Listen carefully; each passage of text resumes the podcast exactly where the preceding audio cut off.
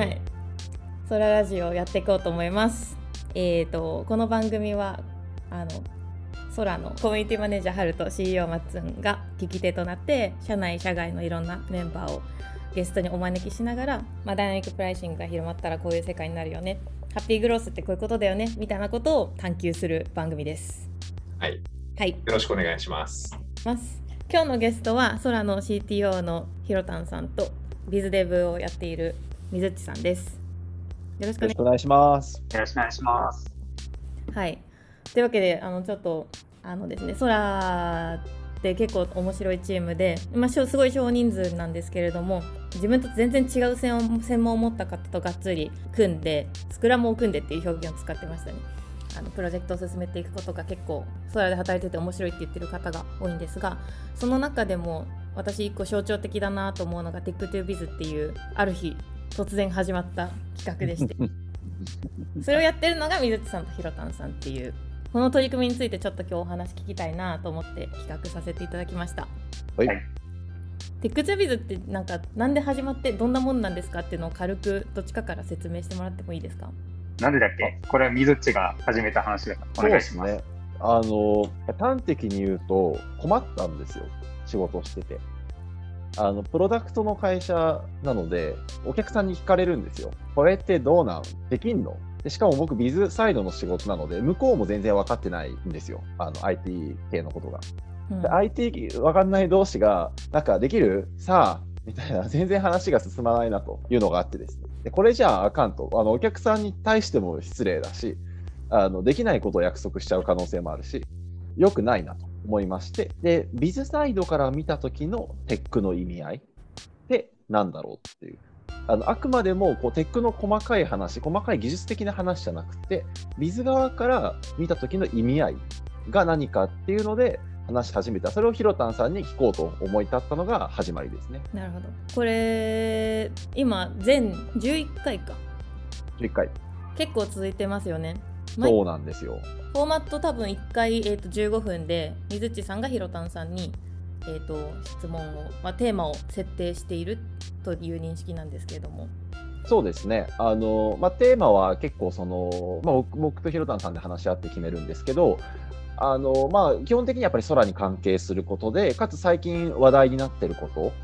まあ、もしくはひろたんさんの目線からビズサイドに理解してほしいと思っているようなテーマっていうところを設定してます。で、まあ、フリーフォーマットなんですけど、まあ、ひろたんさんが基本的にはまず概要を説明してくださって、でそれに対して僕があのビズサイドの人間として気になることとか、ビズサイドに伝えたいことって何かありますかっていう、そういう観点であの質問してあのディスカッションしているような感じですね。これひろたんさん目線でやってて新しい気づきとかって何かありました？いや、毎回新しい気づきですよ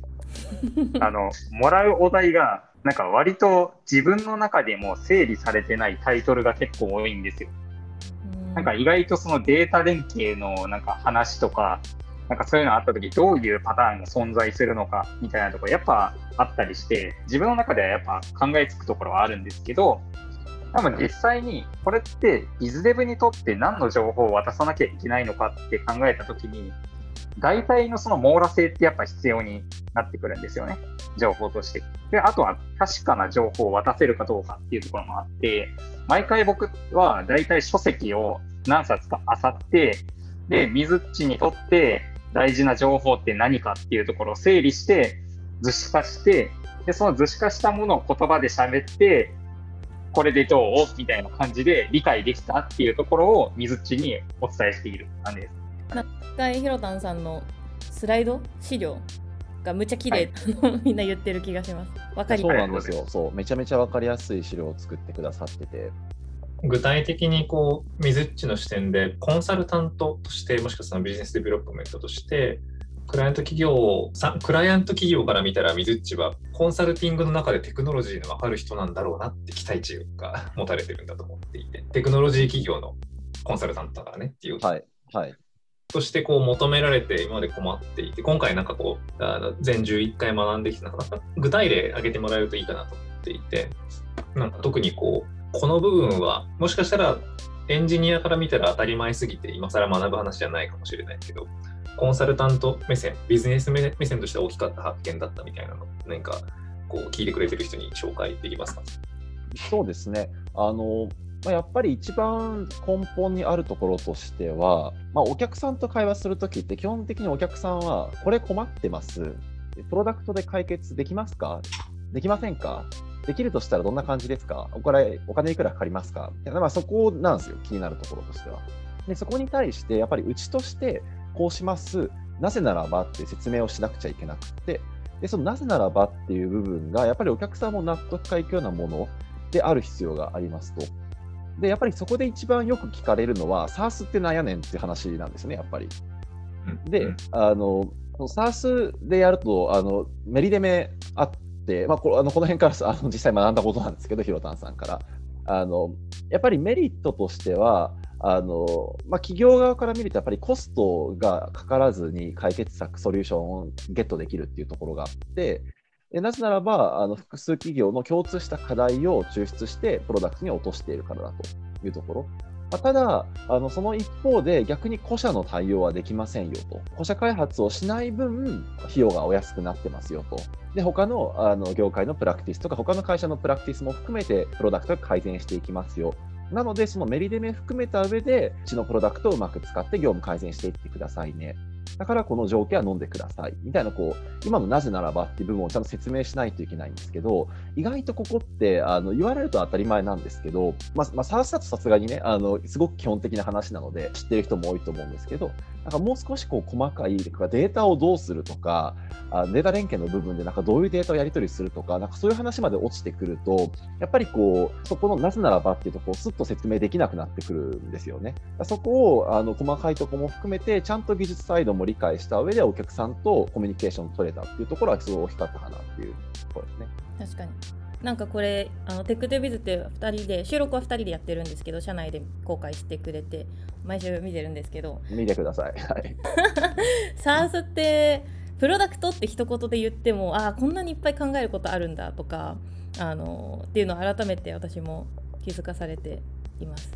そうなんですよ、あのそう過去じゅういっかいの内容をざーっと見てると結構流れがあって面白くって、なんか最初はそれこそ一番最上段の SaaS とはみたいな、なんか SaaS とか BaaS って何みたいな話をしてて、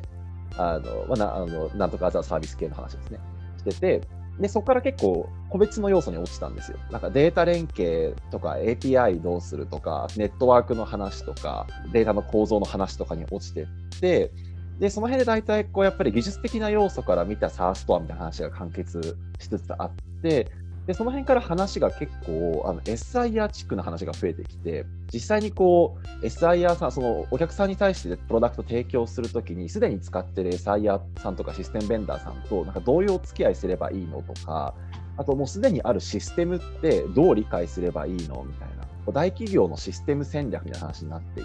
って、なんかそういう結構あのいろんな要素をですね、こうなんか流れがありつつカバーしつつ、でそれが結構今のあの空の現状というか困っていることに沿って話してくださっているので、もう聞いたことをそのまますぐこうクライアントにぶつけられる、ぶつけるためにある意味聞いてるっていうような感じですね。いいですね。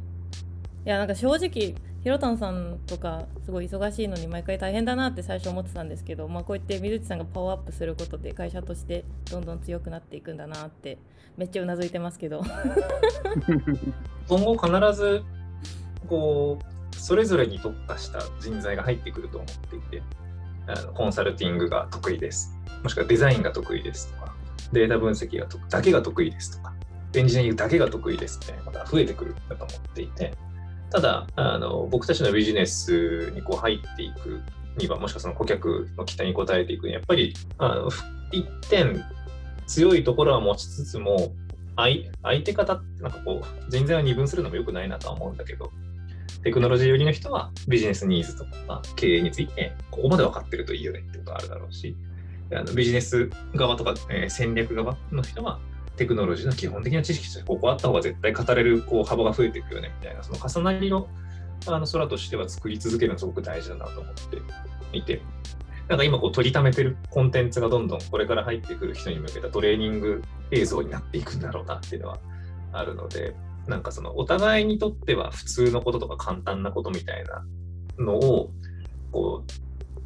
うコンテンツ、社内コンテンツとしてどんどん作りためていくとか、テキストでためていくこともあれば、音声とか映像でためていくこともあって、これがこれこっから先ひゃくにんやにひゃくにん入ってくる人たちの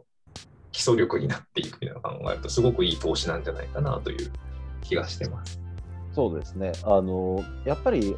まあ、考え方次第ではあるんですけど、やっぱりプロダクトって一つの出口だと思うんですよ、事業やる上で。でビジネス、まあ、それはあのビジネスの、あのお客さんの課題の整理から物事は絶対始まるんですけど、やっぱりそこの出口にちゃんとつながないと、ビジネスサイトとして価値って本当の意味で出してないなっていう気がしていて、あなんかなんかそこがないとなんか困ってる、まあ、それ困ったこと整理しました、きれいに整理したよ以上なっちゃうので、あのある意味だからソラであのプライシングのソリューションを提供するっていった意味だと、やっぱりそこがマストというか、そこのケイパビリティがないと、てか、まあ、そこまで求めていきたいですよね、これから入ってくる人にも。だし、なんかその世界がすごいやっぱり面白いなと個人的には思うので、ソラのあのテック側の人ってやっぱりそこも含めてあの重なり合うところでコミュニケーションを取るスタイルの人がとても多いので、気づきも多分すごく多いと思うんですね、環境として。そうだね。はい。なのでそ、そこはすごい一つのなんか面白さでもあり、難しさでもありポイントだなっていうところですね。ピロタンから多分あと最後にぐらいだと思うんだけれども、うん、あのどちらかというとテック系の人に向けてなんかこう、こういった取り組みをしているこの会社のなんか面白さとかアピールしたいことをお伝えしたいことってありますか？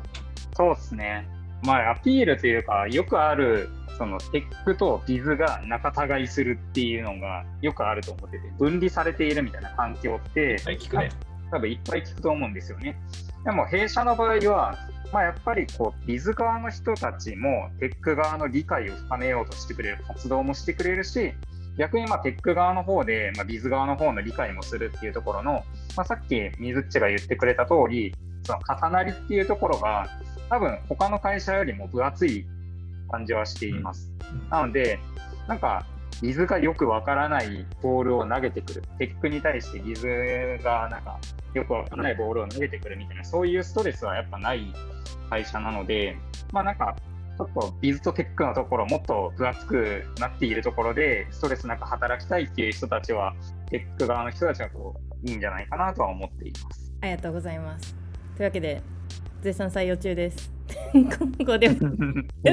一番今日言いたかったことはそこそこね、そこそこ大事です。どちらの職種にも楽しいよっていう、うん、そうそう、はい、でも本当にそれは思います。あの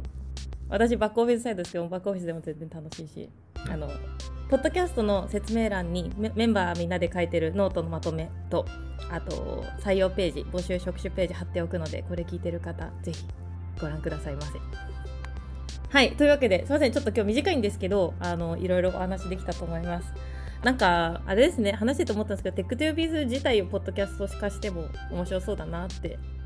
ふわっと取り出していきたいですね。うん、そうですね、思ったりしてました。ちなみに次回のテーマって決まってるんですか？次回は、えー、っとあれか、あの大企業の、えー、っとシステム戦略についてですね。結構ど真ん中ですね。ど真ん中ですね。楽しみにしています。はい、というわけで皆さんソラに入ってぜひテックトゥービズの動画を見に来てください。よろしくお願いします。よろしくお願いします。ありがとうございました。はい、ありがとうございました。